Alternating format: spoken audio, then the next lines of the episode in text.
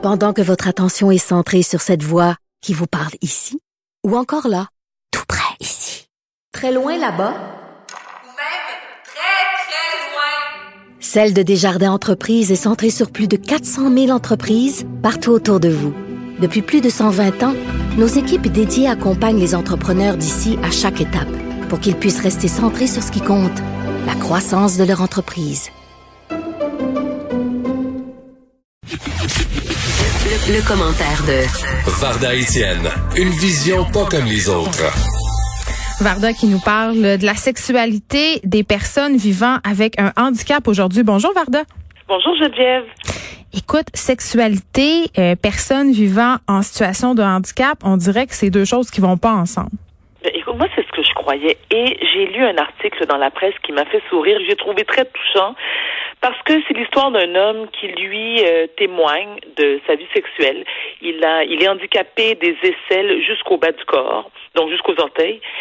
Il a été en couple à deux reprises à chaque fois, durant sept ans, je dirais, écoute, il y, a des gens, moi je suis pas capable de topper tout ça, j'exagère à peine, mais euh, et ce qu'il expliquait, c'est que malgré son handicap, et c'est un grand handicap parce qu'on parle quand même, je veux dire, quand il est complètement paralysé, hmm il est, il est en mesure d'avoir une vie sexuelle épanouie. Sa conjointe n'est pas du tout euh, handicapée et ce qu'il ce qu'il expliquait, c'est que on peut avoir une sexualité épanouie sans qu'il y ait nécessairement une pénétration. Donc il y a toutes sortes, mais ça, et ça je t'apprends rien, Geneviève, j'imagine, et aux auditeurs non plus, c'est que on peut se procurer du plaisir sans qu'il y ait une relation sexuelle complète. Et ça m'a amené à je, me souviens, il y avait une émission en 2016 dont a fait partie Jeannette Bertrand. Et euh, parallèlement à ça, on parlait de l'association APAS. Alors, l'association APAS, c'est pour la promotion de l'accompagnement sexuel. Parce que pour tous ceux et celles qui vivent avec un handicap, n'ont pas de conjoint ou de conjointe dans leur vie, puis que, tu sais, à un moment donné, ça tente plus, là, de te faire plaisir toi-même, parce que toi aussi, c'est pas parce que tu es handicapé que t'as pas besoin d'être touché, de t'as pas, t'as pas envie, t'as des besoins d'intimité comme tout le monde, t'as des besoins sexuels, t'as des besoins de sensualité. Est-ce que ceux qui, euh, ceux qui font de l'accompagnement sexuel, est-ce que c'est un truc qui devrait être considéré légal ou non? Il y a certains pays, comme au Danemark, par exemple, euh, en Suisse, en Allemagne, aussi certains euh, États américains qui l'acceptent, ou, c'est permis plutôt. Moi, je crois, et j'aimerais avoir ton avis là-dessus, Geneviève, je pense que oui, ça devrait être toléré, oui, ça devrait être accepté, oui, ça devrait être suggéré, on devrait même faire la promotion de ça. C'est pas parce que euh, tu as un handicap que tu pas le droit de t'envoyer en l'air. C'est pas parce que tu as un handicap que tu pas le droit d'avoir d'orgasme. Et je reviens à Jeannette Bertrand parce que dans cette émission-là, dans ce débat qui était en 2016, elle était un peu en désaccord avec ça en disant que, bon, lorsque c'est payant, ça devient la prostitution. Et, et, je sais, Jeannette Bertrand, ce qui me fatigue, c'est l'argent. Oui, les personnes ont le droit au toucher, mais est-ce que l'orgasme est un besoin fondamental? Euh, Jeannette, euh, oui. Je veux dire, la majorité des gens, ben, Geneviève, je veux dire, semble que quand tu baises, OK. Ben, il y a une expression, il y a une expression quand même euh, consacrée euh, qui est celle, euh, on dit santé sexuelle. Donc, exact. Tu sais, le corps humain doit exulter en bon français.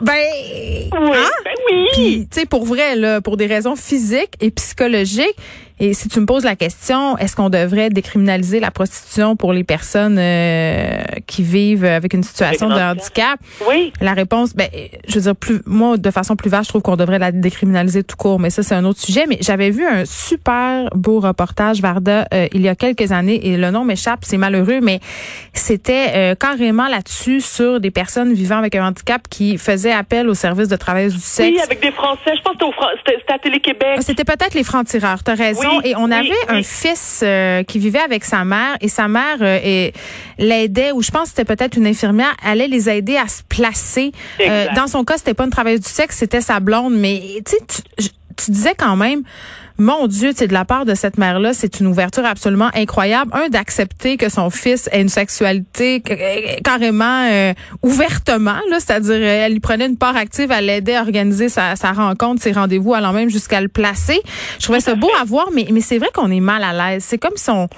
C'est comme ben si c'est quelque chose auquel on veut pas penser parce que dans la au niveau social, la représentation qu'on a de la sexualité, elle est très parfaite. Hein, ça, on peut pas se le cacher. Là. Ben oui, puis tu, et tu vois, t'as fait, euh, c'est vrai, je me souvenais de cette émission-là, c'est effectivement franc-tireur, mais il y avait aussi, tu te souviens, euh, dans l'épisode, pas dans l'épisode, mais dans l'émission Les Beaux Malaises, lorsque Martin Matt euh, nous présente son frère qui, lui, vit avec un, un, handicap physique, et lui aussi, il va se taper, il va se taper une, une, une chaude euh, après-midi dans un, dans un motel avec, avec une travailleuse du sexe, et je me disais, c'est ça, c'est ça, t'as mis, as mis le doigt dessus, Geneviève, c'est qu'on éprouve un malaise. En tout cas, moi, j'ai longtemps éprouvé un malaise, puis je me suis, tu sais, j'ai comme honte de le dire, tu sais, que je me que j'avais un malaise parce que je me dis, c'est vrai que la sexualité n'est pas seulement pour les gens qui sont en parfaite condition physique avec un gabarit particulier. Tu sais, n'importe qui, là, quand tu es adulte, même pas adulte, de nos jours, écoute, je sais pas c'est quel l'âge moyen des, adolescents qui ont, des relations sexuelles, mais en général, une personne adulte, 16 ans, bon d'accord. Mais on a tous besoin de ça. On a tous besoin d'être épanouis.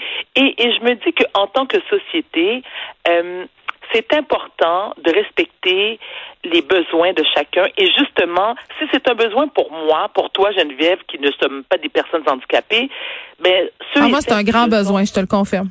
Ben, moi aussi. Mais voilà, vous voyez, mais je sais pas ça, on pourrait en parler. Mais, mais ça pour te dire que je pense que oui, je pense qu'effectivement, euh, ces gens-là, euh, comme n'importe qui de cette, euh, qui, font part qui font partie de notre société, ont ce droit-là, ont des besoins eux aussi à assouvir, et puis euh, que tout le monde s'envoie à l'air et prenne son pied. Est-ce qu'on pourrait avoir la même discussion avec la sexualité des vieux? Parce que. Écoute, j'en ai parlé, arrête. Oh mon Dieu. Parce que, oui, moi, oh. j'ai rencontré quelqu'un, euh, qui faisait du bénévolat dans, dans un, une résidence pour personnes âgées. Et là, je précise tout de suite que l'anecdote suivante se déroule pré-COVID. Donc, euh, capotez pas la gang. Là. il me racontait que c'était un véritable meat market. Il m'expliquait que les petites madames, parce que lui était plus jeune, lui faisaient des commentaires grivois, euh, les invitations et que ça s'envoyait en l'air dans les chambres en petit vieux. Et, et il me disait ça, puis j'étais à la fois réjouie et aussi très mal à l'aise. Puis, voilà. Euh, puis après ça, ça je m'étais un peu renseignée parce que je trouvais que c'était un sujet intéressant euh, à aborder ici et j'avais discuté avec des gens qui me disaient que peut-être ça serait une bonne idée euh, de faire un peu dans les maisons pour personnes âgées de l'éducation technologique, mais pour les sites pornographiques pour que les personnes âgées puissent consommer de la pornographie en toute sécurité dans l'intimité de leur chambre. Mais juste de le dire, je suis pas bien. Juste de le dire, là, vous me voyez pas, mais je suis rouge jusqu'aux ouïes. Non, mais attends, Geneviève, à un moment donné, si tu me permets rapidement, j'ai une discussion avec une de mes grandes tantes qui avait peut-être à l'époque 82 ou 83 ans, qui était en couple avec moi, avec mon oncle depuis genre 80 euh, ans qui est ensemble. Et je lui ai posé la question, je lui ai dit, oui, mais tante est-elle est-ce que tu t'envoies encore en l'air? Écoute, elle m'a, elle m'a fusillé du regard, puis elle me dit, tellement, c'est tellement bon, j'ai tellement de fun, je me suis dit, ben, ben oui, ça se peut. Puis, tu sais, l'image, c'est un peu comme penser à nos parents. moi, je, je veux pas savoir, là, je, clairement, là, mais je, je, non, je, euh, non, je, je veux juste pas voir ma mère avec mon père, parce qu'ils sont divorcés anyway, mais... ça sera encore plus bizarre. non, non, non, non, puis, tu sais, je me dis, imagine, moi, j'ai 48 ans. Tu sais, je clairement, je m'en vais encore en l'air à mon âge, puis j'espère encore pour les 50 prochaines années à, venir. Mais j'ai beaucoup de difficultés à m'imaginer à 80 ans, tu sais, faire comme... Hmm, je, non. Mais je reviens encore à cette idée du corps parfait. Ce matin, j'ai fait des stories sur Instagram parce que je suis un compte d'une femme américaine euh, qui donne un peu dans le body positive. Là, c'est une espèce de euh, d'entraîneur ou je ne sais trop qui montrait. En fait, elle avait fait un montage photo où on la voit dans deux positions, où une où elle est fichtrement bien foutue et l'autre où on voit des, tu sais, comme ses défauts. Oui. Et elle disait euh, souvent que des personnes qui la suivaient montraient ces photos à leur chum, puis leur chum ne croyait pas que c'était le vrai corps de la fille. Puis je trouvais que ça mettait le doigt sur quelque chose d'intéressant, à quel point on est super conscient de nos corps quand on a des relations sexuelles, ah, euh, de la position, puis de quoi on va là. Puis je me dis, mon Dieu, tu sais, pour rebondir sur ce que tu dis, à 80 ans, peut-être que ça va me tenter encore de baiser, mais peut-être je serai pas game. tu comprends-tu? Avec mes, avec mes totons en bas des genoux, en je suis pas sûre. En queue de castor. C'est ça. Mais tu peux fermer les lumières, mais... Joanie en régie, elle me fait signe que oui. Non, mais... je me dis, c'est que moi, je trouve ça mignon comme tout. Je trouve ça mignon comme tout qu'à 80 ans, que tu as encore une santé sexuelle, euh, tu une vie sexuelle active, que tu prends ton pied, que ça te fait du bien, que tu trouves encore séduisant ou séduisante. Et rapidement, Geneviève, tu sais, ce que tu viens de, l'exemple que tu viens de, citer par rapport à la, femme que tu suis sur Instagram, c'est que les femmes, là, plus on vieillit, plus je t'apprends rien, plus on vieillit, plus on a des complexes que les hommes n'ont pas. Je tu sais, nous, arrivé à un certain âge, il faut, faut tamiser les lumières, à la limite les fermer. Puis on prend pas telle position parce que justement, on a des queues de castor au lieu d'être, des seins sont plus fermes comme qu'on avait 20 ans. Puis là, la cellulite. Je me dis, les gars, là, Écoute, combien, combien de fois tu vas voir des papis là, qui ont 75 ans, puis eux, ils n'ont pas de problème sur la plage avec leur, leur speedo, puis ils se trouvent beaux, puis ils ont raison de se trouver hot. On est hot à tout âge. Mon Dieu, que c'est que de sagesse dans mes paroles. Euh, j'y crois pas vraiment, mais ça. Moi, j'y crois. Excuse-moi là, mais non, c'est pas qu'on n'est pas hot à tout âge, mais on nous a convaincus. Euh, puis quand je dis on, je sais pas c'est qui qui a fait ça, mais on nous a rentré dans la tête une certaine image de l'idéal féminin, tu sais, puis ben l'idéal masculin aussi. Fait que c'est difficile, même pour moi, de trouver un corps qui est vieux euh, aussi beau qu'un corps, par exemple, d'une personne de 25 ans. Et je dis ça, puis je me, je, je trouve ça dégueulasse d'être en train de dire ça, mais mais c'est vrai. Qu'est-ce que tu veux que je te dise? Puis, tu sais, tu dis, plus on vieillit, plus on a des complexes. Eh, moi, je trouve que c'est le contraire. Plus on vieillit, plus on... En tout cas, moi, là, on dirait... La femme?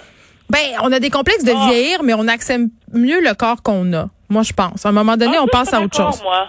On pourra en parler, Geneviève, mais je suis pas d'accord, moi. Je suis pas d'accord. Euh, c'est-à-dire que oui, t'acceptes, mais t'as pas le choix. Ben, c'est ça.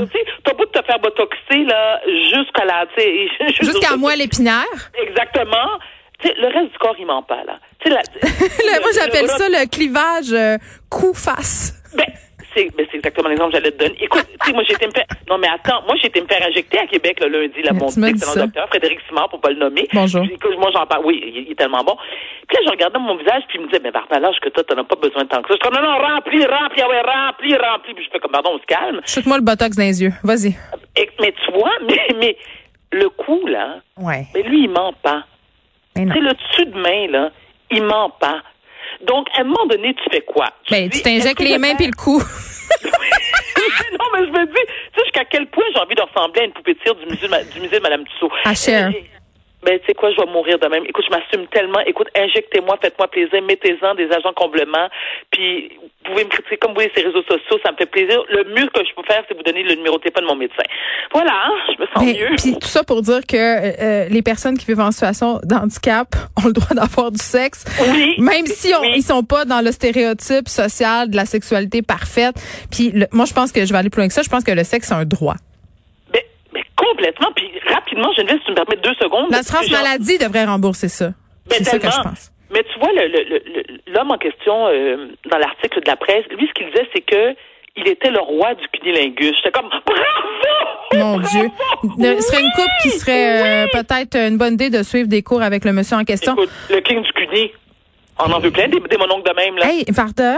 Oui. S'il te plaît s'il te plaît, une chronique sur comment faire un bon cuni parce que sérieusement, là, les gars, là, ça va pas du tout. ok, mais là, c'est pas moi qui. Non, non écoute, est-ce qu'on peut demander à un collègue masculin de nous aider? Mais non! On veut pas, là, ils savent pas comment faire.